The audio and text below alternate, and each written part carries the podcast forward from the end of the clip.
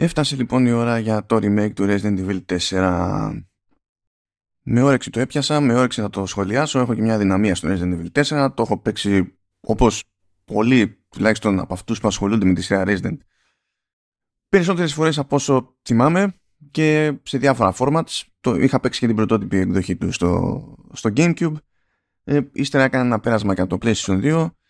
Έπαιξα και την έκδοση του Wii και τέλος πάντων δεν θυμάμαι πότε και πού το έπαιξα. Όχι, το έπαιξα και σε, δεν θυμάμαι, Xbox One ή PlayStation 4, κάτι τέτοιο, ένα HD remaster το οποίο ήταν άτυχες σαν ε, remaster και όλα αυτά τα χρόνια περιέργως η αγαπημένη μου έκδοση κατέληξε να είναι εκείνη του, του Wii. Όλη τσαχπινιά με τη, με τη στόχευση τέλος πάντων με το, με το Wii Remote ε, μη είχε κερδίσει τότε και δεν ήταν και πολύ παράξενο από την άποψη ότι έδινε το περιθώριο για μεγαλύτερη ε, καλύτερο έλεγχο ας πούμε στο στόχαστρο με δεδομένο ότι όλες οι μέχρι τώρα ε, εκδόσεις του Resident Evil 4 που στην ουσία ήταν απλά πρωτότυπο με ports και πειράγματα εδώ και εκεί ε, ακολουθούσαν την κλασική συνταγή του Resident Evil όπου το concept στοχεύω και κινούμε δεν ήταν ε, εφικτό ή το ένα ή το άλλο Τώρα remake σε τίτλους Resident Evil έχουμε φάει με το κουτάλι έτσι. Ε,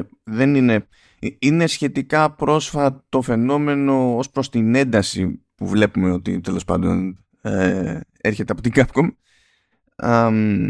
Αλλά δεν είναι πρωτότυπο από την άποψη ότι ακόμη και στην εποχή του, του Gamecube είχαμε το, το remake του πρώτου Resident Evil που από τότε δεν το έχει ξαναγγίξει τέλος πάντων η, η εταιρεία.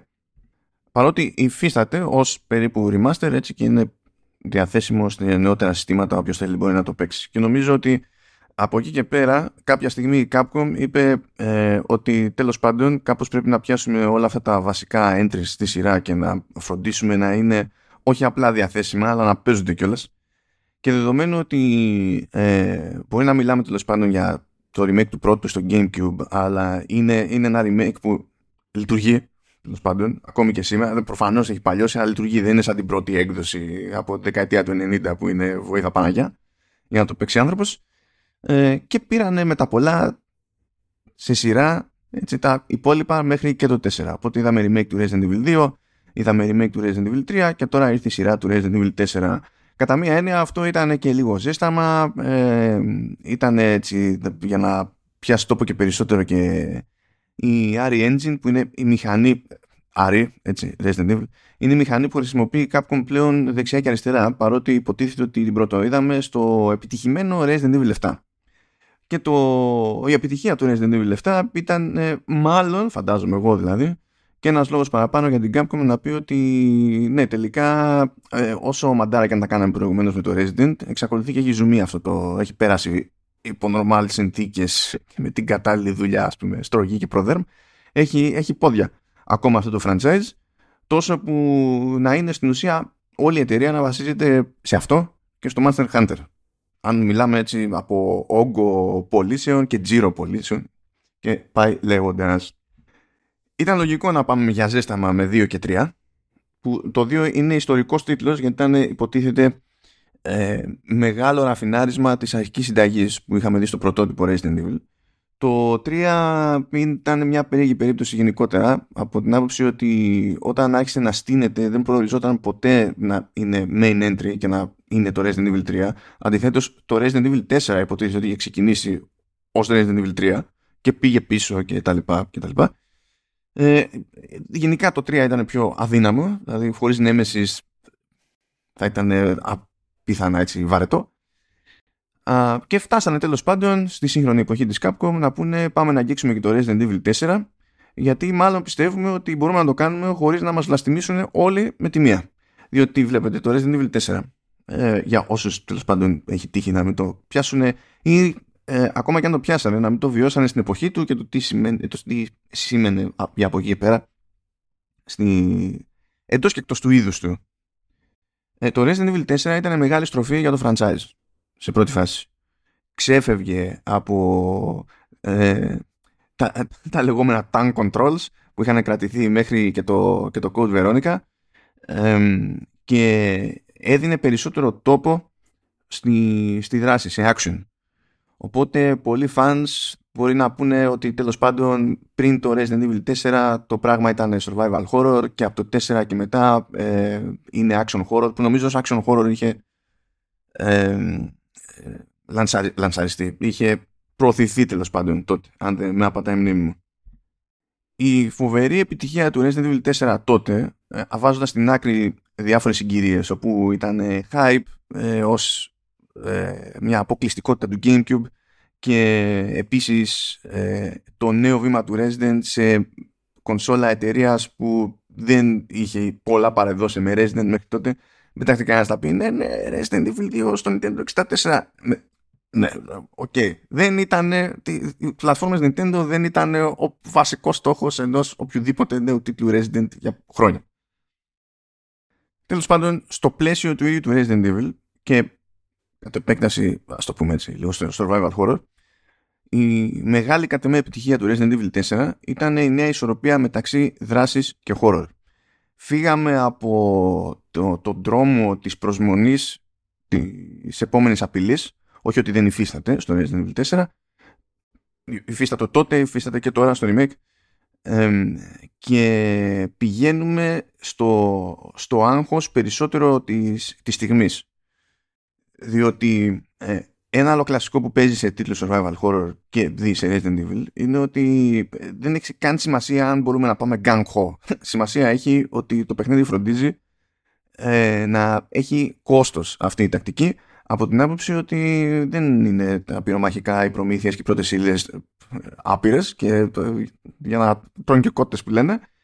Οπότε ε, κάθε συμπλοκή πήγαινε πακέτο με ένα κάποιο άγχος ε, ξεφύγαμε επίσης και από το κλασικό ζόμπι, το οποίο ήταν ένα αργοκίνητο καράβι που που και που τέλος πάντων μπορεί να είχαμε κάτι πιο φαντεζή που δεν ήταν ζόμπι, ήταν και καλά bioorganic weapon, παύλα boss, παύλα something, ανάλογα με την περίσταση.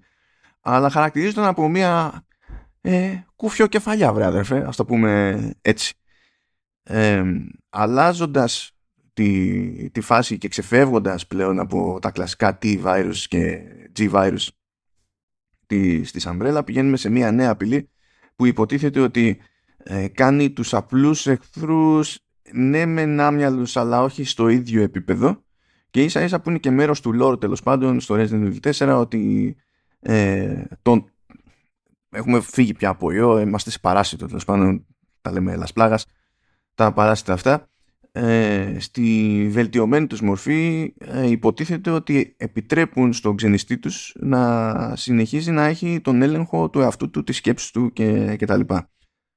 Αυτό δημιουργεί διαφορετικές συνθήκες στη μάχη αλλά και διαφορετική εικόνα για τις μικρές ή μεγάλες απειλές στο, στο παιχνίδι και έτσι άλλαζε γενικά η, η ισορροπία. Τώρα πιο πολύ υπενθυμίζω διότι κάποια πράγματα ε, παραμένουν. Έτσι, το remake του Resident Evil 4 είναι, παρά τις διαφορές του είναι πάρα πάρα πολύ πιστό. Όταν δεν είναι πιστό σε μεμονωμένα στοιχεία είναι πιστό σε αυτές τις ιδέες που περιγράφω αυτή τη στιγμή που υπάρχει πάνω από ένας τρόπος να εκφραστούν και σίγουρα με την πάροδο του χρόνου υπάρχουν και βελτιωμένοι τρόποι να εκφραστούν αυτές οι ιδέες.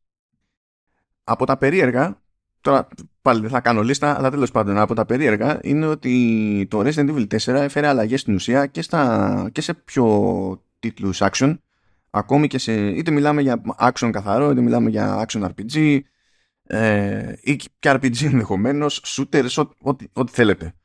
Ε, αυτή, αυτό το στυλ της κάμερας το είναι πίσω από το χαρακτήρα αλλά λίγο πάνω δεξιά και έτσι αλλάζει στην ουσία η, η ορατότητα χωρίς να χαλάει η ατμόσφαιρα ή το τέλος πάντων η ζαχαρένια εκείνου που προτιμά να βλέπει τον, τον χαρακτήρα η, η κάμερα αυτή φοριέται μέχρι και σήμερα. Δηλαδή η κάμερα αυτή είναι βασικό στοιχείο στο Gears of War ας πούμε αλλά ποιο Gears of War; Είναι και βασικό στοιχείο στη νέα εποχή την πιο πρόσφατη εποχή τέλος πάντων του God of War από την έκδοση από τον τίτλο του 2018 δηλαδή και μέσα στο 2022 που είχαμε και το, και το God of War Ragnarok Τέλος πάντων δεν θα το κάνω πιο νιανιά, απλά ήθελα να δώσω έτσι μια γεύση, μια ιδέα για το ε, τι βαρύτητα είχε το Resident Evil 4 όταν κυκλοφόρησε. Εντός και εκτός franchise, εντός και εκτός είδους και πώς επηρέασε κάποια πράγματα στη, στο σχεδιασμό των παιχνιδιών και εξακολουθεί και τα επηρεάζει από τότε μέχρι σήμερα διότι κάποιος δεν είχε καλύτερη ιδέα, κάποιος, ε, τέλος πάντων η επιρροή φαίνεται και σήμερα. Δεν χρειάζεται να την ψάχνουμε δηλαδή στο παρελθόν και στην εποχή της πρώτης, πρώτης εμφάνισης του Resident Evil 4. Εδώ όμως έχουμε να κάνουμε με remake. Πράγμα που σημαίνει ότι, κατά εμέ τουλάχιστον, ότι πρέπει να κριθεί ως remake και φυσικά θα κριθεί και με τα δεδομένα της εποχής στην οποία φυτρώνει. Αν περιμένετε δηλαδή κάποια εξήγηση για όλους τους βασικούς μηχανισμούς και τα λοιπά, δεν θα τη βρείτε εδώ πέρα, διότι το, το αν λειτουργεί ένα remake ή όχι ε, σημαίνει ότι πρέπει να κοιτάξουμε άλλα πράγματα. Αυτό που μπορώ να πω είναι ότι είναι όντως ένα πολύ προσεγμένο remake με μικρές και μεγαλύτερες παρεμβάσεις ε, σε όλα τα μήκη και πλάτη παρότι αυτό δεν σημαίνει ότι αλλάζουν τα θεμέλια του παιχνιδιού ή αλλάζει ο βασικός σχεδιασμός του, του παιχνιδιού. Θα ξεκινήσω όμως με κάποιες έτσι, επιλογούλες που, που μας δίνει το παιχνίδι. Ε, πρώτα απ' όλα υπάρχουν πλέον σε τέτοιο τίτλο ε, ρυθμίσεις, ας το πούμε, προσβασιμότητας. Ε, μ' αρέσει εδώ η προσέγγιση της Capcom διότι στην ουσία πιάνει, έχει τα πάντα διαθέσιμα στις κανονικές ρυθμίσεις του παιχνιδιού και μπορούμε να πάμε και να πειράξουμε ό,τι μας κάνει κέφι. Ε, στο πώς, το, πώς εμφανίζεται ο υπότιτλος, πώς είναι ε, οι ενδείξεις στο, στο χάστρο, ξέρω εγώ, οι κοιλίδες κτλ. Μπορούμε να τα κανονίσουμε όλα αυτά. Και συμφωνώ, ε, το έχω ξαναπεί και σε true ending και σε vertical slice, με τον Ηλία συμφωνώ στην ιδέα ότι ε, διάφορες τέτοιες επιλογές δεν συνδέονται ντε και καλά μόνο με το concept της προσβασιμότητας. Ε, μπορούν κάλλιστα να είναι προτιμήσεις, χωρίς να υπάρχει κάποιο άλλο, ας πούμε, πιο πρακτικό ζήτημα που υποτίθεται ότι πρέπει να αντισταθμιστεί ε, από την πλευρά του, του παίκτη. Ε, ε, υπάρχουν λοιπόν στις ρυθμίσεις όλες οι σχετικές επιλογές. Αυτό που κάνει όμως η Capcom από εκεί και πέρα είναι ότι έχει ετοιμάσει κάποιες, κάποια presets, κάποιες προρυθμίσεις που στην ουσία είναι δέσμοι ρυθμίσεων των υπολείπων. Δέσμοι, δέσμοι από τις υπόλοιπες ρυθμίσεις που ενεργοποιούνται μπαμ μπαμ. Υπάρχει λοιπόν μια προρύθμιση που βοηθά άτομα που έχουν θέματα όρασης, μια ρύθμιση για άτομα με θέματα ακοής και επίσης ρύθμιση για άτομα που ζαλίζονται εύκολα θεωρώ ότι αυτή η προσέγγιση παίζει να είναι και ιδανική και ως προς την ελευθερία που δίνει στον παίκτη και την ομαδοποίηση των διαφορών επιλογών στο μενού αλλά γενικά και το, την εντύπωση και το μήνυμα που περνάει προς τα έξω ως προς το ε, τι ρόλο έχει προσβασιμότητα και υπό ποιες συνθήκες. Θα προσποιηθώ ότι άπτεται αυτού του θέματος η, ε, η επιλογή δυσκολίας. Υπάρχει το υπερπανεύκολο assisted mode ε, για όσους απλά θέλουν να δουν τι γίνεται. Δεν ξέρω ποιος θα προτιμήσει στα σοβαρά ε, αυτή την επιλογή. Μπορεί κάποιος που τέλος πάντων απλά θέλει να ρουφήξει την ατμόσφαιρα κάπου εκεί, διότι δεν μιλάμε τώρα για ένα παιχνίδι που ξεχώρισε τότε ή θα ξεχωρίσει τώρα για το συγκλονιστικό του story. B-movie επίπεδου ήταν τότε, συνειδητά, B-movie επίπεδου είναι τώρα, επίσης συνειδητά. Δεν πάμε για ποιότητα. Δεν πάμε για ποιότητα παρότι έχουν γίνει κάποιες αλλαγές εδώ και εκεί, πάλι δεν πάμε για ποιότητα. Αυτό είναι σαφές. Είναι μέρος έτσι του χαρακτήρα του Resident Evil. Έχουμε, το έχουμε συνηθίσει πλέον. Έχει πλάκα όμως, ε, που έτυχε τέλος πάντων να το, στο πιο πρόσφατο επεισόδιο του Vertical Slice να το, να το πιάσω αυτό επίσης. Ε, έχει, έχει πλάκα το πώς ορίζει TST normal ε, και TST hardcore και καλά το δύσκολο. Υπάρχει και professional mode, αλλά αυτό ξεκλειδώνεται μετά. Πρέπει να τερματίσετε το παιχνίδι πρώτα και τα. Αλλά άλλο καπέλο αυτό. Υποτίθεται ότι το normal προτείνεται σε εκείνους που δεν έχουν ξαναπέξει Resident Evil 4. Όχι, δεν έχουν ξαναπέξει Resident Evil ή δεν έχουν ξαναπέξει Survival Horror. Δεν έχουν ξαναπέξει Resident Evil 4. Ε, και υπάρχει και το hardcore το οποίο προτείνεται σε εκείνους που έχουν ξαναπέξει Resident Evil 4 φαντάζομαι ότι το σκεπτικό πίσω από αυτό το διαχωρισμό έχει να κάνει με το ότι ε, επειδή πολλά πράγματα είναι ίδια ε, εκείνος που έχει παίξει Resident Evil 4 έστω κάποια θα τα θυμάται όταν έρθει η ώρα οπότε ε, δεν θα βρει έτσι κάπου έναν τείχο σε κάποια φάση που έχει να κάνει με το ποια είναι η έξυπνη κίνηση ας πούμε, για να αντιμετωπιστεί το α, β, γ σενάριο. Ε, ενώ ο, εκείνος που δεν έχει ξαναπεράσει από Resident Evil 4 σου λέει εντάξει θα είναι λιγότερο προετοιμασμένος και τα λοιπά. Τώρα εξαρτάται φυσικά από το τι θυμάται ο καθένας και από αυτούς που έχουν παίξει το, το πρωτότυπο σε κάποιο format. Αλλά τέλος πάντων όσο και να το έχετε αφήσει πίσω, πίσω σας κάποια μνήμη θα ξυπνήσει δεν μπορεί Παρ' όλα αυτά εγώ το έπαιξα στο normal και μετά πήγα κάπου μέχρι τη μέση στο, στο hardcore και έχω να πω ότι γενικά το σωστό για το παιχνίδι φαίνεται να είναι το normal. Ε, Συν της άλλης τέλος πάντων το, το normal είναι η έξυπνη επιλογή και για μερικά playthroughs πριν έρθει η ώρα να πείτε πάω να δώσω πόνο στο hardcore ξέρω εγώ ή αργότερα στο professional γιατί, γιατί στο New Game Plus που υπάρχει στο παιχνίδι μεταφέρονται οι αναβαθμίσεις των όπλων και λοιπές αναβαθμίσεις. Ε, και υπάρχει αυτή η ιδιαιτερότητα ότι ανάλογα με το πόσο υψηλό είναι το επίπεδο δυσκολίας ε, κλιμακώνονται και οι τιμές στη διάρκεια του playthrough για τα διάφορα όπλα, εξαρτήματα κτλ. Αλλά αν ας πούμε πάτε και χτυπηθείτε και βάλετε όλες τις αναβαθμίσεις όσες μπορέσετε τέλος πάντων σε κάθε περίπτωση ε, σε όπλα κλπ στο normal που είναι πιο απλή υπόθεση ε, δηλαδή να πληρώσετε γιατί είναι χαμηλότερες τιμές. Ε, άρα να βαθμίζετε πιο γρήγορα το, τον εξοπλισμό.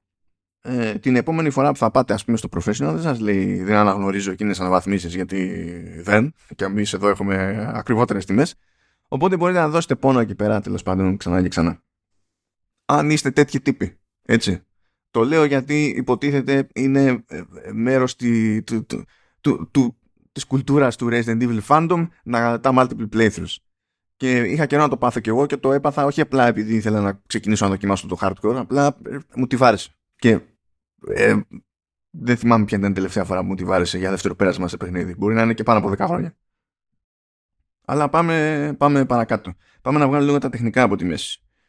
Ε, μπορεί να με έχετε ακούσει να λέω στο παρελθόν ότι έχω σε μεγάλη εκτίμηση τη, τη μηχανή Άρη. Και όντως έχω σε μεγάλη εκτίμηση τη μηχανή Άρη. Δεν είναι η πιο φρέσκια ή η πιο ικανή μηχανή που παίζει εκεί έξω τη δεδομένη στιγμή. Και αλήθεια είναι ότι σε μια περίπτωση σαν το remake του Resident Evil 4 ε, που το έπαιξα σε Xbox Series X και γενικά και η έκδοση του PlayStation 5 και του Series X ε, είναι, είναι πολύ καλές. Ε, στο Xbox υποτίθεται ότι ε, είναι λίγο μια ιδέα πιο ok, ξέρω εγώ, το, το frame rate, αλλά τέλος πάντων, ok, ray tracing έχουμε και από εδώ και από εκεί. Για κάποιο λόγο υπάρχει ξεχωριστό setting για τις τούφες στο μαλλί του Leon. Εντάξει. Ε, ναι, προφανώς το ray tracing σημαίνει ότι το ταβάνι πέφτει στα 30 frames.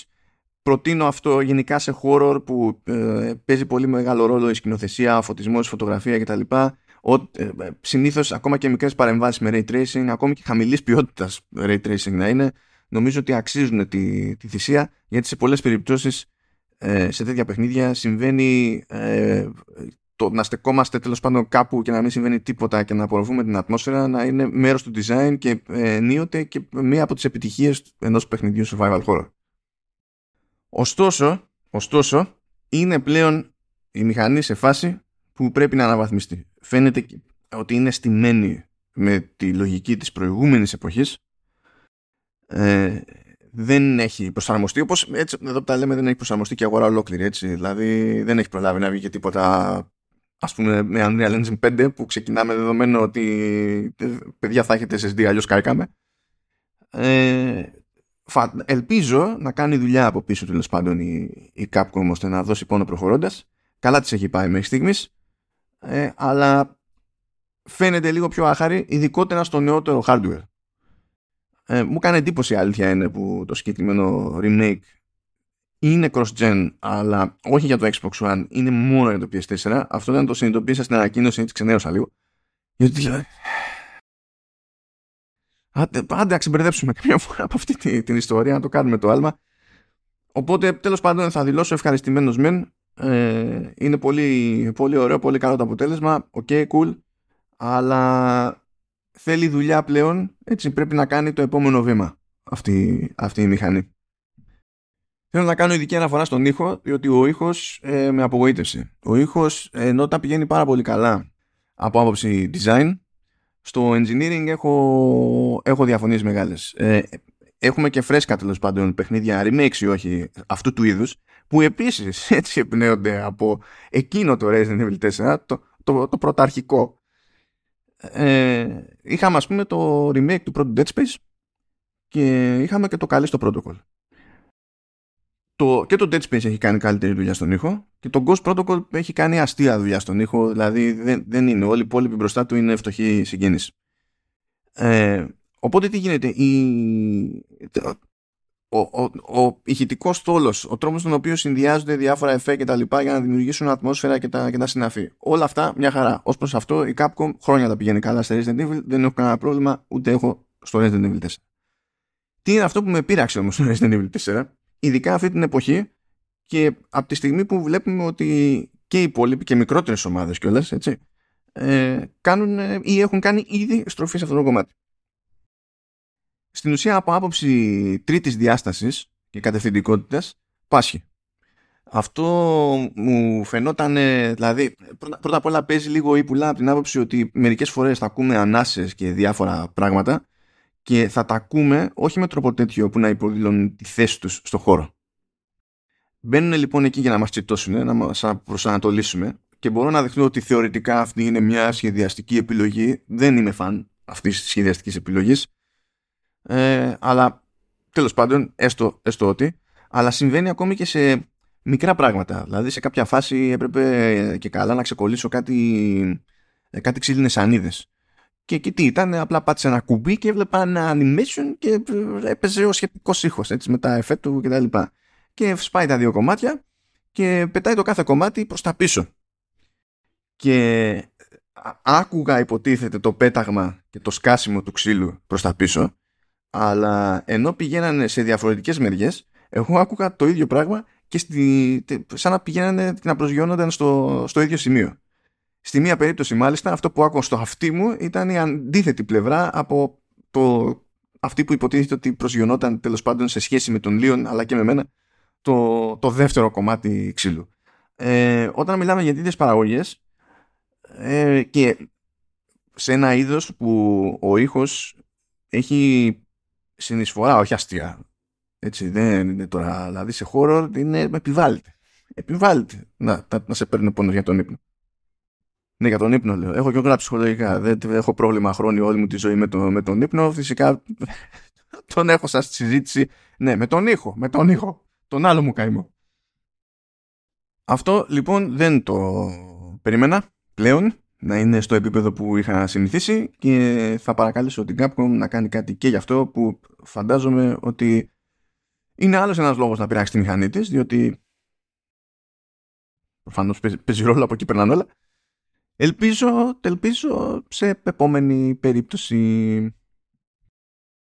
Πάμε όμως τώρα σε, σε αλλαγές, αλλαγές που έχουν γίνει. Ε, έχει αλλάξει γενικά αισθητικά έχει αλλάξει πολύ ο φωτισμός. Ε, προς το καλύτερο θα πω είναι τα πηγαίνουμε καλύτερα από ατμόσφαιρα εξακολουθεί και λειτουργεί ενδεχομένως καλύτερα από ποτέ η ιδέα ότι πρωτοσκάμε εκεί στο ισπανικό χωριό που δεν μας λέει κανένας ότι είναι ισπανικό χωριό. Απλά μιλάνε ισπανικά, είναι στην Ευρώπη.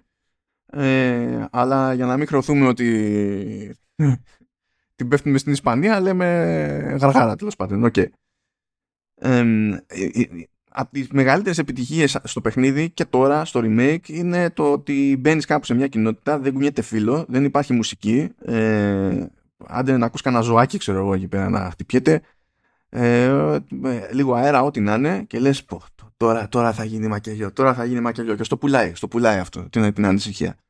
Ε, και συνεισφέρεις σε αυτό έτσι και το, και το Ray Tracing που κάνει κουμάντα εκεί σε σκίας και τα λοιπά ε, αλλά και η, τέλος πάντων η διαφορετική κατεύθυνση στη διεύθυνση της φωτογραφίας γιατί στην ουσία περί αυτής πρόκειται έχουν έρθει πράγματα που είναι χαριτωμένα, ταιριάζονται με την εποχή έχουμε auto-save, απίστευτο. Αυτό δεν σημαίνει ότι δεν έχουμε τα manual saves με τη γραφομηχανία αλλά μόνο ε, έχουμε νέες δραστηριότητες όπως το να πετυχαίνουμε, το κάνανε και σε άλλα remake αυτό, να πετυχαίνουμε κάτι αγαλματίδια τέλος πάντων εκεί για να πετύχουμε κάποιο bonus because reasons. Εντάξει στην ουσία έχουν περίπου εξαλειφθεί τα, τα QTEs. Αυτό δεν σημαίνει ότι ε, δεν έχουμε περιπτώσεις που πρέπει να πατήσουμε κάποιο συγκεκριμένο πλήκτρο γρήγορα, αλλά συνήθως είναι Δηλαδή πατάμε το πλήκτρο του evade για να κάνουμε evade και μας δείχνει μια προειδοποίηση στο UI ώστε να νιώσουμε ότι πρέπει να προλάβουμε να κάνουμε evade. Ε, έχουμε νέους εχθρούς, μην φανταστείτε τίποτα συγκλονιστικό ως προς αυτό, αλλά έχουμε νέους εχθρούς. Έχουμε μια ιδέα από stealth, το οποίο είναι αρκετά ανούσιο σαν φάση, δεν προσφέρει κάτι συγκλονιστικό. Έχουμε το περιθώριο ας πούμε να χειριστούμε λίγο την Ashley, μπορούμε να της πούμε μείνε λίγο πιο πίσω εκεί πέρα και να αποφύγεις τα χειρότερα ή μείνε κοντά ώστε αν έχουμε να το βάλουμε στα πόδια ξέρω για να περάσουμε από κάποιο δύσκολο σημείο τρέχοντας να είσαι από κοντά για να μην είσαι ξέχωρα από μένα και πιάσει κανένας και κάθομαι και κάνω μπρος πίσω.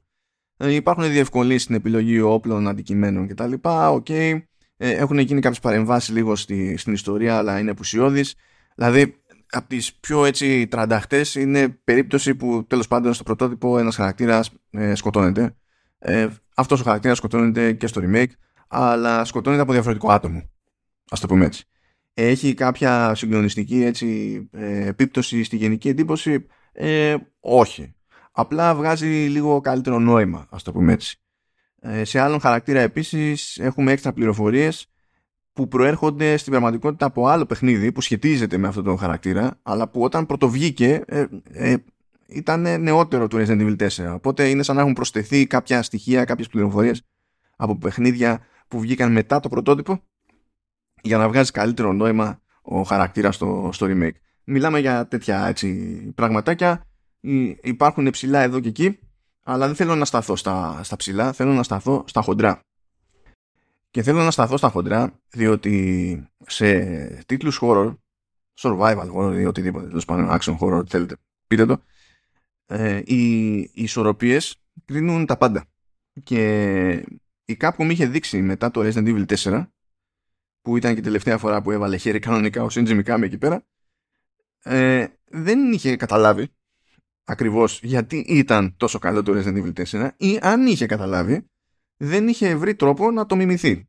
Οπότε περάσαμε μια φοβερή εποχή. Από τότε ε, ζήσαμε το σοκ του Resident Evil 5, ζήσαμε την απογοήτευση του Resident Evil 6 ζήσαμε τη σχιζοφρένεια δύο τίτλων Resident Evil Revelations όπου το μισό παιχνίδι ήταν σωστό Resident Evil το άλλο μισό ήταν λάθος action δηλαδή δεν, δεν ξέραν τι να κάνουν οπότε εντάξει λέμε τώρα έχουμε δείγματα από το Resident Evil 2 και Resident Evil 3 αλλά εκεί θα, σε θα κερδίσει μια κάποια εντύπωση ας πούμε το παιχνίδι και μόνο που φεύγει από την πιο παλαιωμένη συνταγή στην ουσία τα remakes του 2 και 3 ήρθαν στη συνταγή που ε, έβαλε στο μενού το πρωτότυπο Resident Evil 4. Έτσι. Δεν είπανε θα, θα μείνουμε τη συνταγή της πρώτης εποχής του franchise, θα ήταν καταστροφικό. Οπότε, έπαιζε, είχε χτιστεί μια αμφισβήτηση, ένα άγχος κτλ. Ήρθε το Resident Evil 7 που εξακολουθεί και πουλάει με τα μπούνια, το οποίο ήταν όντως καλό. Ήρθε το Resident Evil 8, παύλα Village, το οποίο δεν ήταν τόσο καλό το, το 7, αλλά OK, okay, ε, έχει πλάκα εν τω μεταξύ διότι το Resident Evil Village είναι κλασική περίπτωση σαν το Resident Evil 3 που δεν ήταν ε, να βγουν ως κανονικές προσθήκες στον κορμό της σειράς αλλά στη διαδρομή αλλάξαμε γνώμη το Village υποτίθεται ότι θα ήταν ε, στην ομπρέλα του Revelations και τέτοια αυτά δεν τα έχει αποβάλει ακόμα από πάνω της η Capcom αλλά τέλος πάντων άλλη, άλλος πόνος αυτός όταν λοιπόν είναι να ε, αλλάξουν πράγματα αναγκαστικά ε, για θέματα quality of life που λέμε, για, σε επίπεδο εξυγχρονισμού κάποιων πραγμάτων στο, μηχανικά και μη που πλέον δεν περνάνε, δεν μπορεί να τα πουλήσει άνθρωπος σε παιχνίδι. Λες τώρα η Capcom μετά από τόσα χρόνια έχει καταφέρει να καταλάβει ακριβώς. Ή θα πιάσει το Resident Evil 4, θα αρχίσει να πειράζει πράγματα και το ζύγι θα πάει για βρούβες και θα κλαίμε όλοι μαζί παρέα. Ω προς αυτό, πήρα την απάντησή μου παίζοντας το παιχνίδι. Φαντάζομαι πήρα την απάντησή μου, ακόμη και αν δεν την είχα πάρει χαμπάρι με, τη, με την πρώτη, όταν ε, τελειώνοντας το playthrough που με νοιάζε για το true ending, είπα: Έχω ελεύθερο χρόνο, τι να κάνω; Α, θα το πιάσω από την αρχή στο hardcore. Ε, μάλλον και αυτό ήταν κάποιος είδου απάντηση. Ε, η ομάδα της Capcom ε, μάλλον έχει καταλάβει. Και λέω μάλλον γιατί έχω κάνει στο παρελθόν. δεν είμαι του τζόγου. Ε, το παίζω έτσι εκτός ασφάλου. Ε, μάλλον έχουν καταλάβει άνθρωποι. Τώρα, οι περισσότεροι πιστεύω θα σταθούν και θα σας πούν ότι κοιτάξτε να δείτε ε, μια σημαντική αλλαγή, πολύ σημαντική αλλαγή σχέση με το πρωτότυπο παιχνίδι είναι ότι πλέον την ώρα που στοχεύεις ε, δεν υποχρεούσε να είσαι ακίνητος. Μπορείς να κινείσαι. Και η αλήθεια είναι ότι όντως μπορείς να κινείσαι. Ε, μην φανταστείτε ότι αυτό σημαίνει ότι ε, κάνουμε μανούβρες ε, καθώς μας πλησιάζουν. Κινείσαι πολύ αργά. Έτσι. Κινείσαι, ε, αισθάνεσαι ανήμπορος και φαντάζομαι ότι γι' αυτό έγινε η θυσία. Πιο πολύ για να μην μένει στον παίκτη η αίσθηση ότι, ότι χαντακώνεται, ότι το παιχνίδι του δίνει ε, υπέρ του δέοντος έτσι, handicap τη στιγμή που αρχίζει και στοχεύει. Ε, γιατί εντάξει, αν παρά ήταν χήμα τώρα η, η κίνηση σε αυτή την περίπτωση, ε, τότε ε, θα ξέφευγε κι άλλο τέλος πάντων το ποιόν του παιχνιδιού γενικότερα. Αλλά τέλος πάντων, επίσης άλλο καπέλο αυτή η συζήτηση φιλοσοφική. Θα σας πω λοιπόν αυτό. Ε, και θα σας πούν αυτό και θα έχουν δίκιο ότι είναι σημαντική αλλαγή διότι ευτυχώς, σύμφωνα δηλαδή και με τα λεγόμενα της Capcom, έτσι καταλάβανε ότι δεν μπορείς να το κάνεις αυτό το πράγμα και να μην αλλάξεις τη συμπεριφορά των εχθρών. Οπότε όλοι έχουν γίνει λίγο πιο επιθετικοί, ε, λίγο πιο ξύπνοι στις αντιδράσεις τους, λίγο πιο σβέλτοι για να ρεφάρουν ε, για να ρεφάρουν για αυτή την έξτρα ελευθερία κίνησης στο χώρο που έχει ο Λίον όταν σηκώνουμε τέλος πάντων ε, το όποιο όπλο έχουμε πρόχειρο για να ε, αρχίσουμε να δίνουμε, να δίνουμε πόνο. Στην ουσία δηλαδή δίνουμε άλλη αίσθηση σε κάτι πολύ βασικό στην πλευρά του παίκτη αλλά μετά κάνουμε αλλαγές στην αντίπερα όχθη ώστε η μεταξύ τους απόσταση να διατηρηθεί εκεί που ήταν στο πρωτότυπο. Και αυτό εμένα μου δείχνει με δεδομένο ότι λειτουργεί στην πράξη τελικά ε, μου δείχνει ότι υπάρχει και ουσιώδης κατανόηση από πίσω. Αυτό παίρνει μαζί έτσι, και το ζύγι στα διαφορετικά όπλα και τις αναβαθμίσεις τους. Έχουν, έχει γίνει πολύ παρέμβαση δηλαδή εκεί. Επίσης, ώστε να λειτουργεί το, το, το σύνολο της εμπειρίας. Ωστόσο, θα διαφωνήσω στο ότι αυτή είναι η σημαντικότερη αλλαγή. Ή, τέλος πάντων, ε, η αλλαγή που με εξέπληξε περισσότερο. Αυτό που άλλαξε πάνω απ' όλα είναι η εσωτερική οικονομία του παιχνιδιού. Και η αλλαγή στην εσωτερική οικονομία του παιχνιδιού ξεκινάει με το μαχαίρι. Λοιπόν, καλά μου παιδιά. Ένα κλασικό σε Resident Evil, ειδικά όσο πηγαίνουμε πιο πίσω, είναι ότι μπορεί κάποιος να τα κάνει τόσο, να τα πάει τόσο χάλια στη διαχείριση ε, των διαθέσιμων προμηθειών και δίτων πυρομαχικών, ώστε να φτάσει σε ένα σημείο που στην ουσία και με τα λάθος save files ε, ε, δεν έχει καμία επιλογή παρά να προσπαθήσει να προσπεράσει ένα σημείο με την ψυχή στο στόμα ή ειδικά στην περίπτωση του Resident Evil 4 να πουλήσει τρέλα με τη μαχαίρα. Αυτό το λέω με κάθε επίγνωση της κατάστασης διότι είμαι από αυτούς που στο Resident Evil 4 είχαν σκάσει εκεί πέρα στο, στο κάστρο το πρωτότυπο λέμε τώρα ε, δεν είχαν κάνει έτσι τη σωστή διαχείριση. Ήταν στο πρώτο playthrough αυτό στο, στο Gamecube και έπρεπε να γίνει εκεί πέρα χαμούλης. Είχα ξεμείνει πυρομαχικά. Δεν πρόκειται να γεννούσα ξαφνικά πυρομαχικά. Σίγουρα δεν πρόκειται να γεννούσα ξαφνικά αρκετά πυρομαχικά. Οπότε λέω, πουλάμε τρέλα. Μαχαίρι. Πα, πα, πα, πα, πα, πα. Δεν το συζητάμε έτσι, κρύος συντρότα κτλ. Αλλά μπορούσε, μπορούσε κάποιος να δώσει πόνο με το μαχαίρι. Εδώ υπήρχαν και παρανοϊκά playthroughs του τότε παιχνιδιού που το έβγαζε άλλος το παιχνίδι όλο μόνο με το μαχαίρι. Sky Capcom και λέει you know what; Όχι φιλαράκι όχι θα το πάμε αλλιώς το πράγμα θα το πάμε αλλιώς πλέον το μαχαίρι το βασικό του Λίον ε, έχει συγκεκριμένη αντοχή και με τη χρήση του φθήρεται και κάποια στιγμή σπάει και καθίσταται άχρηστο βρίσκουμε διάφορα χειρότερα μαχαιράκια στη διαδρομή βρίσκουμε και αναβαθμισμένα μπορούμε να αγοράσουμε ή συνδέονται τέλος πάντων με κάποια challenges κτλ. Πάρα πολύ ωραία. Ε, και άμα μας σπάσουν και εκείνα, γενικά το οποιοδήποτε μας σπάσει μπορούμε να το κάνουμε στον Merchant Repair. Αυτό σημαίνει ότι μπορούμε να κάνουμε μεν πιο εντυπωσιακά πράγματα με το μαχαίρι. Μπορούμε να κάνουμε paring ας πούμε.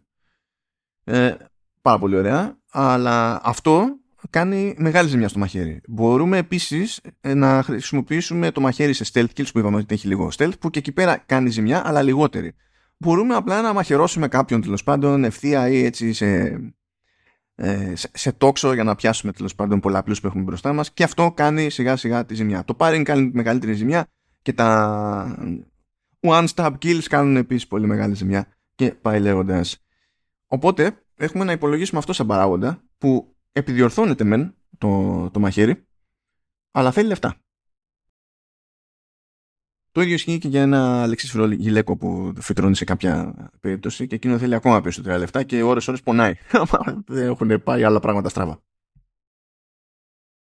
Γιατί λέω λοιπόν ότι ξεκινάει η αλλαγή της οικονομίας με το μαχαίρι; Διότι αυτό πηγαίνει στην ουσία και παίρνει τα πάντα καρότσι ως προς το πώς λειτουργούν τα πάντα στη, ε, στη διαχείριση ε, πυρομαχικών προμηθειών, την εξασφάλιση προμηθειών, την εξασφάλιση πυρομαχικών, το με τι αγοράζουμε τι, πώς κλιμακώνονται και γιατί κλιμακώνονται οι τιμές, τι επιλογές έχουμε στο, στο, στο χαρτοφύλακα και πάει λέγοντας. Οπότε, παράδειγμα, υπάρχουν πλέον νέα side quests, τα οποία είναι προαιρετικά και οι ανταμοιβές εκεί πέρα δεν είναι χρήματα. Είναι κάποια spinels. Τα λένε είναι πετράδια τέλος πάντων. Και αυτά τα πετράδια είναι σαν άλλο ένα νόμισμα και υπάρχουν πράγματα στον merchant που αγοράζονται μόνο με αυτά. Μεταξύ αυτών είναι και μερικά εξαρτήματα που αναβαθμίζουν όπλα. Ευτυχώς το παιχνίδι δεν κρατάει πραγματικά κέρυες για εκείνον που θέλει τέλος πάντων να πει ότι εντάξει στις διαφορετικές κατηγορίες όπλων προσπαθώ να διαλέξω το βέλτιστο όπλο και που έχει και τα καλύτερα περιθώρια ή τις πιο ενδιαφέρουσες αναβαθμίσεις προχωρώντας. Συνήθως κρατάει κάποιες επιλογές και κάποια, και κάποια όπλα επίσης που είναι στο, στο μέσο στο μέσο της κλίμακας, ας το πούμε έτσι. Δίνει όμως λόγο στον παίκτη να ασχοληθεί με side missions. Που τώρα τα side missions τα ίδια έτσι είναι πηγαίνουμε και ψάχνουμε κάτι medallions και τα σπάμε, ξέρω εγώ, στην τάδε περιοχή. Okay.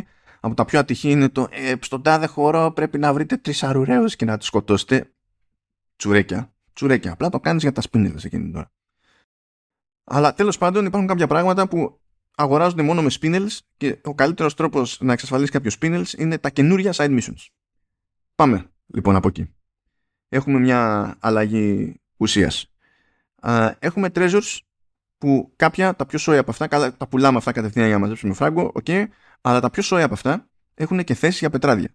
Βρίσκουμε τα πετράδια σε πιο σόι εχθρούς ή ως θησαυρούς τέλος πάντων στο, στο χάρτη κτλ. Και υπάρχει ένας πίνακας με συνδυασμούς ε, χρωματικούς που στην ουσία ορίζουν τον πολλαπλασιασμό της αξίας του θησαυρού πάνω στον οποίο κουμπώνουμε τα διαφορετικά πετράδια. Οπότε έχουμε να κάνουμε και εκεί διαχείριση για να βγάλουμε πολλαπλάσια χρήματα όταν πουλάμε πράγματα στον, στον merchant. Και αυτό δίνει δρόμο μετά έτσι για να βαθμίσει όπλα, ιστορίες κτλ. Παίζει ρόλο στην οικονομία και ε, ο χαρτοφύλακας του, του Leon. Διότι ναι, εντάξει, μπορούμε να αναβαθμίσουμε τον χαρτοφύλακα για να ε, χωράει περισσότερα πράγματα. Πάρα πολύ ωραία, δεν είναι καν πρωτότυπο αυτό. OK. Okay.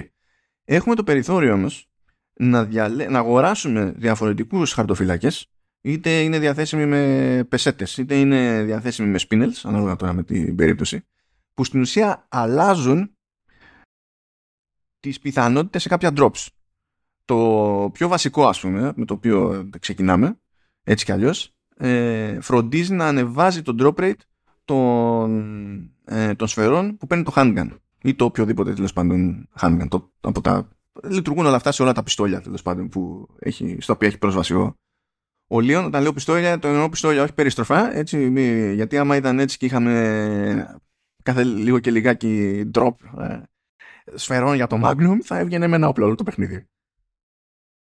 Άλλο, άλλη εκδοχή του, ε, του χαρτοφύλακα επηρεάζει το πόσο συχνά ε, πέφτουν resources. Έχει τώρα, εντάξει, εκεί δεν έβαλε κάποιος κάποια ιδιαίτερη φαντασία. Έχει resources small και resources large. Που μαζί με μπαρούτι που βρίσκουμε στη διαδρομή μπορούμε να κάνουμε craft και στην ουσία τι κάνουμε, μπορούμε να ε, φτιάξουμε πυρομαχικά ε, για τις δύο γενικές ε, ομαδοποίησεις όπλων και καλά τα high power και τα normal power, ε, power όπλα. Ή για να το πω έτσι σωστά, πιο μικρές σφαίρες ή πιο μεγάλες σφαίρες. Ας το πούμε, ας το πούμε κάπως έτσι. Αυτό τι σημαίνει; Αυτό σημαίνει ότι είναι πολύ πιο δύσκολο γενικά, ακόμα και αν δεν πάρουμε τη βαλίτσα που αλλάζει τα, το drop rate στα resources που λέω, επειδή έτσι κι αλλιώς βρίσκουμε resources στη διαδρομή και μπαρούτι, ε, στην ουσία φεύγουμε από το σενάριο εκείνο που μπορού, μπορεί από λάθος να παγιδευτούμε στην πρόοδο του παιχνιδιού και πραγματικά να ξεμείνουμε από οτιδήποτε ε, είναι σχεδόν απαραίτητο για να σε λογικό πλαίσιο για να καταφέρει κάποιος να, να προχωρήσει. Φυσικά αυτό ακούγεται επικίνδυνο, διότι αν υπάρχει αυτό το μαξιλαράκι, τότε τι, άμα το έχουμε όλο σίγουρο, τι, πού, πάει η τσίτα της διαχείρισης των, ε, των πυρομαχικών σε survival horror και σε Resident Evil. Εκεί πέρα είναι που φαίνεται ακόμη περισσότερο ότι έχει γίνει ωραίος ζύγι στο παιχνίδι και στην ουσία ε, είναι πολύ δύσκολο να καταλήξει κάποιος να πλημμυρίσει τα πυρομαχικά, ακόμα και αν ε, σας μείνει κάποια στιγμή η εντύπωση ότι τώρα έχουμε τσιτώσει, έχουμε φτιάξει το σύμπαν ολόκληρο, είμαστε κουλ τυπάκια, δεν υπάρχει τίποτα. Σκάει μια μάχη της προκοπής και έχουν φύγει σαν να μην υπάρχει αύριο. Και καλά στο normal. Στο normal μπορεί, μπορεί να πει κάποιος ότι ε, ενίοτε κάνει και backfire αυτή η ισορροπία. Στο hardcore δεν έχει τέτοια. Δηλαδή το βασικό πράγμα στο hardcore είναι ότι όλα τα, ε, τα, τα boss fights και τα mini boss fights θέλουν πολύ περισσότερο μολύβι, παιδιά. Πολύ περισσότερο. Ενώ μπορεί η απλή εχθρή να είναι μία ή άλλη περίπου τέλος πάντων, έτσι σε σχέση με το, με το normal. Τα boss fights θέλουν στοργή και προδέρμε, θέλουν μέταλλο. Μέταλλο. Αλλά δεν τελειώνει ούτε με αυτά το νέο ζύγι στην οικονομία. Όχι, έχουμε και άλλα. Έχουμε το shooting range. Θα πείτε που κολλάει η οικονομία με το shooting range. Πολύ καλή ερώτηση. Πηγαίνετε, έχει διάφορες δοκιμασίες με διαφορετικά όπλα, ε, δίνετε πόνο, πιάνετε σκορ, κερδίζετε εκεί πέρα κάτι μάρκες, χρησιμοποιείτε τις μάρκες, πηγαίνετε σε ένα μηχανάκι γκάτσα και βγάζει ένα charm. Μπρελόκ. Για να το συνεννοηθούμε. Η... Ο χαρτοφύλακας λοιπόν έχει θέσεις για τρία μπρελόκ. Και αυτά τα μπρελόκ είναι επίση modifiers. Π.χ.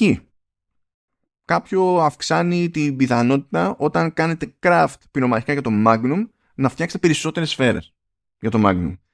Όσοι ξέρετε από Resident και Magnum, όταν τυχαίνει αυτό είναι μια μικρή γιορτή. Υπάρχουν τέτοια λοιπόν modifiers που μπορούν να κουμπώσουν και να ολοκληρώσουν το στυλ με το οποίο παίζει ένας παίκτης. Αλλά δεν ελέγχεται ποια charms κερδίζετε. Ε, υπάρχουν δύο είδη τέλος πάντων από, από μάρκες και προφανώς τα οι πιο καλές μάρκες οδηγούν σε καλύτερα charms, ok. Αλλά μπορεί κάλλιστα να σας βγει κάποιο το οποίο δεν σας ενδιαφέρει. Μπορεί να σας βγει κάποιο που σας έχει ξαναβγεί, ξέρω εγώ. Οκ. Και αυτά πωλούνται στον merchant. Για πεσέτες. Οπότε ακόμη και αυτό κάνει κύκλο με όλα τα υπόλοιπα. Και μιας και λέμε για κύκλους, πουλάμε κάποιους θησαυρούς τέλος πάντων στο, στον merchant που παίρνουν πετράδια πάνω. Και μετά βλέπουμε κάποιους από αυτούς, έτσι, περιστασιακά, και σκάνε και μπορούμε να τους ξαναγοράσουμε πλέον με spinels. Οπότε μας δίνει το περιθώριο του παιχνίδι, αν έχουμε μεν αρκετά spinels για να κάνουμε καμιά τσαχπινιά. Και το πρόβλημά μας είναι ότι ξεμένουμε από πεσέτες και είναι σημαντικό για μας τέλος πάντων να καταφέρουμε να πετύχουμε μια χή αναβάθμιση. Ε, λέει πάρα πολύ ωραία, υπάρχει τρόπος. Μπορείς να πάρεις στη φυσιολογική τιμή το, ε, το, το, το, το θησαυρό εκείνο, να κουμπώσει πάνω πετράδια ή άμα σου λείπει το, ένα ακόμα χρώμα για να φτιάσει το καλύτερο multiplayer κτλ. Μπορώ να σου πουλήσω και πετράδι με spinels. Παπ, γίνεται και αυτό. Ξαναπουλάμε μετά πίσω το κόμπο. Χεζόμαστε σε πεσέτες. Ή αναβαθμίσαμε ένα όπλο. Κάθε φορά που αναβαθμίζουμε ένα όπλο, ε, βλέπουμε ότι ανεβαίνει και η μεταπολιτική του αξία. Δεν είναι ότι θα μας δώσει ο merchant ε, πίσω όσα χρήματα ακριβώς επενδύσαμε, αλλά δίνει τα περισσότερα. Οπότε, ε, πλέον μπορεί κάποιος να ξεκινήσει ε, με ένα όπλο που στην κατηγορία του δεν είναι συγκλονιστικό. Δηλαδή, μπορεί να μην, να μην είναι και η καλύτερη ιδέα να πει κάποιος του τερματίζω τις αναβαθμίσεις. Αλλά δεν υπάρχει κάποια άλλη ε, εναλλακτική εκείνη την ώρα στο παιχνίδι. Πρέπει να προχωρήσει κάποιος στο παιχνίδι και τα λοιπά για να βρει μια καλύτερη. Οπότε θα πάει και θα ρίξει εκεί πέρα λεφτά. Όταν θα έρθει η ώρα λοιπόν να την πέσει σε ένα καλύτερο shotgun, ας πούμε, έχει το περιθώριο να πουλήσει το προηγούμενο του με όσες αναβαθμίσεις. Ναι, με λίγη φύρα, αλλά χωρίς να αισθάνεται κορόιδο και ότι χτυπήθηκε τσάμπα και ότι το παιχνίδι τέλος πάντων προσπαθεί με άσχημο τρόπο να τον σπρώξει στα πολλαπλά playthroughs για να ρεφάρει τελικά και να φτάσει σε ένα επίπεδο όλα τα όπλα που τον νοιάζουν. Όλα αυτά τα συστήματα, όλα αυτά τα συστήματα ως προς το τι αποφέρουν, πόσα αποφέρουν, ε, πώς το ένα με ένα ενδιάμεσο βήμα μετατρέπεται στο άλλο, spinels σε χρήματα, σε πεσέτες, πεσέτες σε spinels, ε, το ότι τα spinels συνδέονται κυρίως με side missions και πάει λέγοντας. Όλα αυτά είναι ένα μάτσο από συστήματα που αλλοϊποστηρίζονται ή μπορείτε να πείτε ότι είναι περίπου συγκοινωνούντα δοχεία. Και έτσι όπως λειτουργούν δεν αφήνουν καμία μπάντα της οικονομίας ε, να καταρρεύσει με τρόπο που να βγάζει τον παίκτη σε αδιέξοδο. Και ταυτόχρονα είναι αρκετά καλά μοιρασμένα όλα αυτά ώστε να μην υποσκάπτουν την αίσθηση που περιμένει κανείς και επιβάλλεται βάση ορισμού σε έναν τίτλο horror, survival ή μη. Και αυτό πραγματικά, αυτή, αυτό το σύνολο συστημάτων και το τι σημαίνει στη, στην πράξη μου έκανε φοβερή εντύπωση που ήρθε, έδεσε, κούμπωσε σε έναν τίτλο με πιστότητα στο design μιας άλλης εποχής όχι μηχανική, αλλά στο design το ευρύτερο και καταλήγει και του, του κάνει καλό. Ε, τώρα, για να μην παρεξηγηθώ, έτσι, το, το Resident Evil 4, το remake του Resident Evil 4 είναι στημένο για να είναι πάρα πολύ καλό remake και εκμοντερνισμός του πρωτότυπου Resident Evil 4. Δεν είναι στημένο για να οθήσει το survival horror σε άλλα μονοπάτια, σε νέες περιπέτειες και τα λοιπά. Εκεί ήδη έχει κάνει κάποια πειράματα, κυρίως με το Resident Evil 7 η, η Capcom ε, και τέλος πάντων ήδη μπορούμε να πούμε ότι σε αυτό το κομμάτι το συγκεκριμένο ε, έχουμε καλύτερα παραδείγματα και θα το λέω μέχρι να πέσω κάτω ξερός ε, το, το, πιο εύκολο καλύτερο παράδειγμα που μπορώ να, να σκεφτώ ως προς το αγνό πιχτό ας πούμε survival horror τελευταία είναι το, το στο protocol. Έχω γράψει επεισόδιο γι' αυτό που θα κάνω νιανιά και ορίωμε εκεί πέρα οπότε μπορείτε να το βρείτε εύκολα. Οπότε μέχρι τώρα το μεγαλύτερο μου παράπονο είναι ότι εντάξει τέλος πάντων αρχίζει και φαίνεται η ηλικία της RE Engine τουλάχιστον στο νέο hardware. Εντάξει και τι έγινε, okay. μεγαλύτερο παράπονο έχω από τον ήχο. Τι άλλο παίζει; Τώρα δεν θα πιάσω εκεί πέρα για κάποια challenges και points που μαζεύουμε και ξεκλειδώνουμε extras και μοντέλα κτλ. Αυτά είναι να είχαμε να λέγαμε, είναι τυράκι για να επανερχόμαστε στο παιχνίδι. Θέλω να πω για πράγματα που μπήκαν κατόπιν όρτι στο παιχνίδι. Πρώτο έχουμε το mercenarismo, το οποίο έτσι κι αλλιώς το είχε τάξει, πέσκασε ω δωρεάν update κτλ. Το mercenarismo δεν είναι. Ε, δεν είναι κάτι περίεργο, δεν είναι κάτι καινούριο για τίτλο Resident. Υποτίθεται ότι ε, ξεκινάμε με τον Leon, στην πορεία ξεκλειδώνουμε και άλλους χαρακτήρες και ξεκινάμε στο, σε έναν χάρτη και στην πορεία επίσης ξεκλειδώνουμε και άλλους χαρακτήρες κτλ. Έχουμε ένα συγκεκριμένο χρονικό περιορισμό και το ζήτημα είναι να επιβιώσουμε μέχρι το τέλος προφανώς και να θερήσουμε ό,τι θερίζεται ε, με τον καλύτερο δυνατό τρόπο για να πετύχουμε σκορ. Υπάρχει τρόπος να, κάνουμε, να ανεβάζουμε και τον πολλαπλασιαστή και τα λοιπά. Έχει να κάνει συνήθως με την ταχύτητα με την οποία πηγαίνουμε από kill σε kill και πάει λέγοντας. Πάρα πολύ ωραία. Οπότε το ζήτημα εκεί είναι κάνω, θέλω να πάρω μια δόση Resident ας πούμε από το κομμάτι του action και τα λοιπά και δίνουμε πόνο και υπάρχει και το concept το ανταγωνιστικό. Υπάρχουν leaderboards που δεν είναι υποχρεωτικό να δημοσιευτούν εκεί πέρα ε, οι επιδόσεις σας. Ε, Εξαρτάται από εσάς. Ρωτάει το παιχνίδι δηλαδή. Τώρα να πω δεν ήμουν ποτέ super φίλος του Mercenaries Mode. Ε, καταλαβαίνω ότι ειδικά σε άλλες εποχές ε, ήταν ένας τρόπος να επανέρχεται κάποιος ξανά και ξανά στο παιχνίδι αλλά και τότε μου φαινόταν σχετικά περιττό από την άποψη ότι το, το παιχνίδι, τα, γενικά τα Resident πάντα δίνανε λόγους για κάποιον που τον τρώει έτσι ε, να επανέρχεται κανείς ξανά και ξανά πάντα είχαν το περιθώριο να δεις άλλα πράγματα ή να παίξεις με άλλο στυλ ή σε άλλο επίπεδο δυσκολίας ε, με, νέο, με νέο playthrough. Μπορεί αυτό να σημαίνει ότι έπαιζε με άλλο χαρακτήρα ή έβλεπες κάποια πράγματα από διαφορετική σκοπιά. Ό,τι, ό,τι να είναι. Ή μπορεί να είναι απλά ένα καθαρό New Game Plus με τις αναβαθμίσεις και πάει λέγοντας.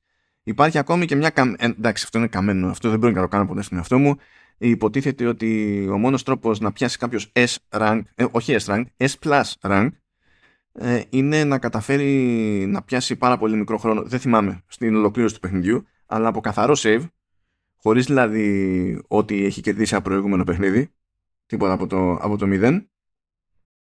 Και υπάρχει νομίζω και ε, τι είναι ένα μαχαίρι που είναι πιο τούμπανο ακόμη από τα υπόλοιπα που βρίσκουμε ή, δεν θυμάμαι ποια είναι η ανταμοιβή, αλλά τέλος πάντων είδα ότι υπάρχει μια ανταμοιβή έτσι και βγάλει κάποιος το, το professional σε S+. Λέω, εντάξει, έχω καλύτερα πράγματα να κάνω στη ζωή μου, ακόμα και αν δεν είναι καλύτερα, σίγουρα έχω περισσότερα reviews να κάνω στη ζωή μου, δεν γίνεται να αφιερώσω τέτοιο χρόνο στις ιστορίες. Αλλά τέλος πάντων τέτοια πραγματάκια υπήρχαν πάντα στη, στη σειρά, έτσι κι αλλιώς. Οπότε με αυτό δεδομένο ε, δυσκολεύομαι και, και πάλι για άλλη μια φορά να πετάξω τη σκούφια μου για την προσθήκη του Mercenary Mode. Τώρα θα πει κάποιος τελική φιλαράκι ένα τσάμπα update. Ήταν, εγώ μπορώ να κάνω ένα κλικ, να καθίσω, θέλω να βάλω δύο λεπτά να τσιτώσω εδώ ένα, ένα επίπεδο και θα, να πω εντάξει, έκλεισε η μέρα μου. OK, okay, κανένα πρόβλημα. Απλά για μένα είναι ούτε κρύο ούτε ζέστη. Δηλαδή, χωρίς αυτό δεν ε, χάνει πόντους στο Resident Evil 4 και πιστεύω ότι με αυτό είναι δύσκολο να κερδίσει πόντους στο Resident Evil 4. Έγινε όμως και άλλη μια προστίκη ε, κατόπιν ορτής και η προστίκη αυτή έχει να κάνει με DLC. Τι είδους DLC όμως; Μιλάμε για στην ουσία items που χρειάζεται κάποιος για να αναβαθμίσει πιο γρήγορα τα όπλα του. Γενικά ε, αυτό ας πούμε ότι γλιτώνει χρόνο όχι τόσο καλά γλιτώνει ακόμα και σε μεμονωμένο playthrough εντάξει αλλά ε, έτσι όπως είναι στημένη η οικονομία και με δεδομένη την ύπαρξη του assisted mode ε, και το ότι όσο πιο ε, χαμηλό το επίπεδο δυσκολία, τόσο πιο φθηνές αναβαθμίσει έτσι κι αλλιώς. Ακόμα και οι τελειωτικέ, γιατί υποτίθεται ότι ξεκλειδώνονται κάποιες αναβαθμίσεις σε κάθε όπλο μέχρι ένα σημείο. Από τη μέση περίπου του παιχνιδιού και έπειτα ξεκλειδώνονται και άλλες αναβαθμίσεις για το ίδιο όπλο. Και αφού τις τσιτώσουμε όλες, υπάρχει και ένα exclusive upgrade που μπορεί. είναι ανάλογα με το όπλο τι κάνει. Μπορεί να ανεβάσει 50% το damage, μπορεί να ανεβάσει το 200% το fire rate, ξέρω εγώ. σχετικό, σχετικό. Είναι ανάλογα με, τη, με την περίσταση. Και αυτά συνήθως είναι ή κάποια χρήματα ή κάποια tickets που μπορεί να αγοράσει κάποιος και με spinels, αλλά είναι πολλά τα spinels. Για μένα δηλαδή δεν άξιζε τη θυσία και ήταν ευκολότερο να κάνω αλχημία για να τσιτώσω σε πεσέτες και να πω χώνουμε κλασικό, τυπικό, ορθόδοξο φράγκο. Στην ουσία τέτοιου είδους πράγματα μπορεί κάποιος να αγοράσει με χρήματα και να επιταχύνει την αναβάθμιση των όπλων. Λοιπόν, πρώτα απ' όλα αυτή η προσθήκη με ενοχλεί, διότι δεν έγινε πολύ μετά το λανσάρισμα. Ε, προφανέστατα και δεν έγινε επειδή έπαιξε μια στιγμή έμπνευση. Δεν πετάχτηκε κανένα και είπε: Όχι, παιδιά, κάτι ξεχάσαμε. Δεν, δεν έπαιζε αυτό. Ήταν στο πλάνο. Ε, και θεωρώ σίγουρο ότι ε, έμεινε στην άκρη επειδή όταν γίνονται αυτά οι, οι κριτικοί δεν, τα, δεν το παίρνουν και πολύ ωραία.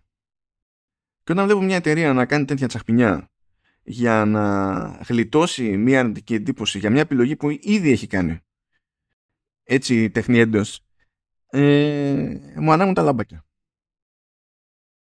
Και μου ανάγουν τα λαμπάκια ακόμη περισσότερο διότι το παιχνίδι έτσι όπως είναι ζυγισμένο δεν σε σπρώχνει ό,τι παίκτης και να είσαι και να το παίζεις στο εύκολο κτλ. Δεν νιώθεις ότι σε σπρώχνει και σε πιέζει να σου πάρει τα λεφτά έξτρα. Οπότε, ε, το να, έτσι όπως το αντιλαμβάνομαι εγώ, το να πάει κάποιος να χώσει λεφτά, κανονικά λεφτά, για να αγοράσει τέτοια items και να χρησιμοποιήσει και να επιταχύνει τις, τις αναβαθμίσεις, ε, ακόμα και αν βάλουμε στην άκρη το ότι σε φιλοσοφικό επίπεδο σαπίζει τις ισορροπίες του παιχνιδιού, είναι πιστεύω κάτι το οποίο βασίζεται περισσότερο στο ψυχολογικό της υπόθεσης. Δηλαδή με το που δίνεις στον άλλον την επιλογή να σκεφτεί ότι ξέρεις τι, για τόσα πράγματα, για τόσες χαζομάρες έχω δώσει λεφτά στη ζωή. Ας πάω να δώσω εκεί πέρα και να τη δω γιούχου στο, στο παιχνίδι. Δεν είναι δεδομένο ότι παίζοντας, ή μπορεί να μην έχει ξεκινήσει καν να παίζει, ότι παίζοντας είδε ότι δεν την πάλευε αλλιώς. Αλλά όταν υπάρχει επιλογή, με τη μία υπάρχει και ο πειρασμός. Και με το τόσο καλό ζύγι στο σύνολο του παιχνιδιού, που θεωρώ ότι είναι και η μεγαλύτερη επιτυχία του συγκεκριμένου remake, σε σχέση με το πρωτότυπο, ε, μου φαίνεται ότι δεν αξίζει, δεν αξίζει το κρά που πηγαίνει πακέτο με τέτοιου είδους προσθήκες. Βέβαια θα πείτε πιο κρά, έτσι. Η Capcom φρόντισε να είναι άφαντο αυτό στα, στην κυκλοφορία του παιχνιδιού Οπότε εκεί που θα έπιανε περισσότερο ένα τέτοιο κρά, δεν έπαιξε και ύστερα ήρθε μεν, αλλά πιο ξεθυμασμένο, διότι δεν ήμασταν πάνω στη βράση πλέον. Επειδή δεν θέλω να το κλείσω έτσι τελείως τραβά, διότι όντως είναι καλό remake το, το συγκεκριμένο, όντως είναι, ε, είναι λογική επιλογή, είναι λογικότερη επιλογή για κάποιον λάτρη του Resident Evil γενικά της σειράς, έτσι, από ότι ήταν το remake του Resident Evil 3 ή ακόμη και το remake του Resident Evil 2. Ξέρω, ακόμη πονάτε μερικοί που όταν ήμουν ακόμα internet εκεί πέρα είχα βάλει 7, αλλά δεν το παίρνω πίσω. Ε, το συγκεκριμένο remake εδώ είναι για παραπάνω. Αλλά έτσι κι αλλιώς ήταν για παραπάνω και το πρωτότυπο design. Δεν ήταν ε, έτσι. Okay. Τώρα, ε, ωραίο αυτό το βήμα. Κανένα πρόβλημα. Ε, πάντα τέτοια, πάντα τέτοια. Εντάξει, δεν θέλω να έχουμε για πάντα αυτή τη συνταγή σε, σε Resident, αλλά τέλος πάντων ε, μετά το Resident Evil 7 και το συγκεκριμένο remake με αφήνουν να ελπίσω από την αρχή ότι η Capcom πλέον έχει καταλάβει ε, ποια είναι η σωστή νοοτροπία ό,τι και αν σημαίνει αυτό μετά σε επίπεδο design έτσι, και για την εξέλιξή του. Ελπίζω να ισχύει αυτό και να μην έχουμε μετά κουλές επιλογές πάλι εδώ και εκεί γιατί εντάξει ακόμα και το Resident Evil Village ας πούμε που είναι πιο αδύναμο από το 7 ε, δεν ήταν Resident Evil 6 ούτε ήταν Resident Evil Revelations που εκείνα ήταν προσβολές δεν ήταν δύναμα, ήταν προσβολές θέλω να πιστεύω λοιπόν ότι τις πήρε χρόνια μετά το φευγιό του Shinji Mikami αλλά με επιμονή και υπομονή με Jun Takeuchi χωρίς Jun Takeuchi τέλος πάντων ε, οκ τη βγάλανε την άκρη και έχουν πλέον το περιθώριο να πουλάνε όλους τους σημαντικούς τίτλους από στο, στο timeline τέλος πάντων της σειράς για χρόνια μπροστά τους σε μορφή και στυλ τέτοιο που να παίζονται και να μην χρειάζεται συγκλονιστική πυθό τέλος πάντων για να πει κάποιος επενδύω σε, σε κάτι τέτοιο. Συν ότι προφανέστατα έτσι ε, δεν μπορούν, μπορούν να σου, να σου ε, χρεώσουν full Resident Evil 4 post remake, δεν μπορούν να σου χρεώσουν full τώρα το, το HD remaster που ήταν και σάπιο. Ε, του συμφέρει ποικιλοτρόπο που θα πει βέβαια φυσικά ότι τι budget είχε το HD remaster, τι budget είχε αυτό. Δεκτό. Ε, κάπου, κάθε διαφορά χωρίζεται κάπου στη μέση. Είναι λοιπόν πολύ καλό remake και για να μην πει κανένας ότι ξεχάστηκα, έχει και έξτρα γρήφου. Εντάξει, το, το είπαμε. Αλλά είναι οι σημαντικές αλλαγές που επιμένω ξεκινάνε από το μαχαίρι. Εξήγησα γιατί πια το έκανα 9. Ε, πολύ καλή φάση.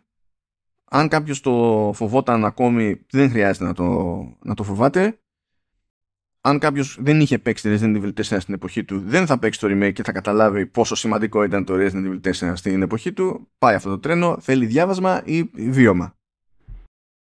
Αλλά αυτό είναι κάτι τέλος πάντων που εντάσσεται σε άλλη φιλοσοφική συζήτηση και αν έχουμε κάποια διαφωνία προς αυτό θα διαφωνήσουμε με την εταιρεία όχι με, με το remake που έρχεται να παίξει ένα συγκεκριμένο ρόλο. Τουλάχιστον εγώ έτσι το βλέπω. Και για κερασάκι στην τούρτα, επειδή δεν θυμάμαι σε ποια μπάντα ήταν, αλλά τέλος πάντων σε μεγάλο ξένο μέσο, κάπου πήρε το, το μάτι μου, λέει κάποιος ότι ε, μέσα στις διάφορες αλλαγές που γίνανε, ε, άλλαξε και η ατάκα του Merchant, που ήταν κλασικό στο πρωτότυπο, κάθε φορά που πλησίαζε το Merchant, ε, έλεγε What are you buying? Λες, OK, okay, μπράβο, ε, το είχαμε ακούσει 100.000 φορές. Ήταν λίγο κουραστικό από ένα σημείο και έπειτα, αλλά τότε ήμασταν πιο μικροί, πιο άβγαλτοι, είχαμε αντοχές. Ε, τώρα λοιπόν έχει πολλές περισσότερες ατάκες και μέσα αυτές τις ατάκες είναι και το What are you buying; Κανονικότατα. Δεν ξέρω εκεί πέρα που διάβαζα τι νόμιζε ότι έκανε το άτομο αλλά, ε, ή πόσο έπαιξε το παιχνίδι, αλλά ισχυρίστηκε ότι δεν χρησιμοποιεί αυτή την ατάκα ο Merchant, το οποίο δεν ισχύει, δηλαδή την άκουσα με τα αυτιά μου κανονικότατα και όχι μία φορά.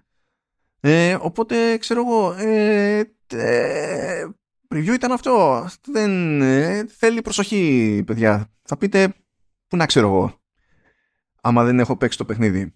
Δεκτό, αλλά να. Εντάξει, ώρες ώρες θέλει τέτοιο, από κάτι τέτοια μικρά που τους ξεφεύγουν που, που κάνει μπαμ το πράγμα. Τέλος πάντων, άλλο μαρτύριο εκείνο, σας αφήνω να δώσετε πόνο ή να ξαναδώσετε πόνο, δεν ξέρω ανάλογα με το αν είστε των πολλαπλών playthrough. Εγώ αποχωρώ γιατί έχει και άλλα review στο το μενού και κάπως έτσι δεν ξέρω πότε θα βγάλω το άλλο μισό playthrough του, στο, στο hardcore, στο Resident Evil 4. Αλλά Εντάξει. Άνθρωπος είμαι κι εγώ, ελπίζω.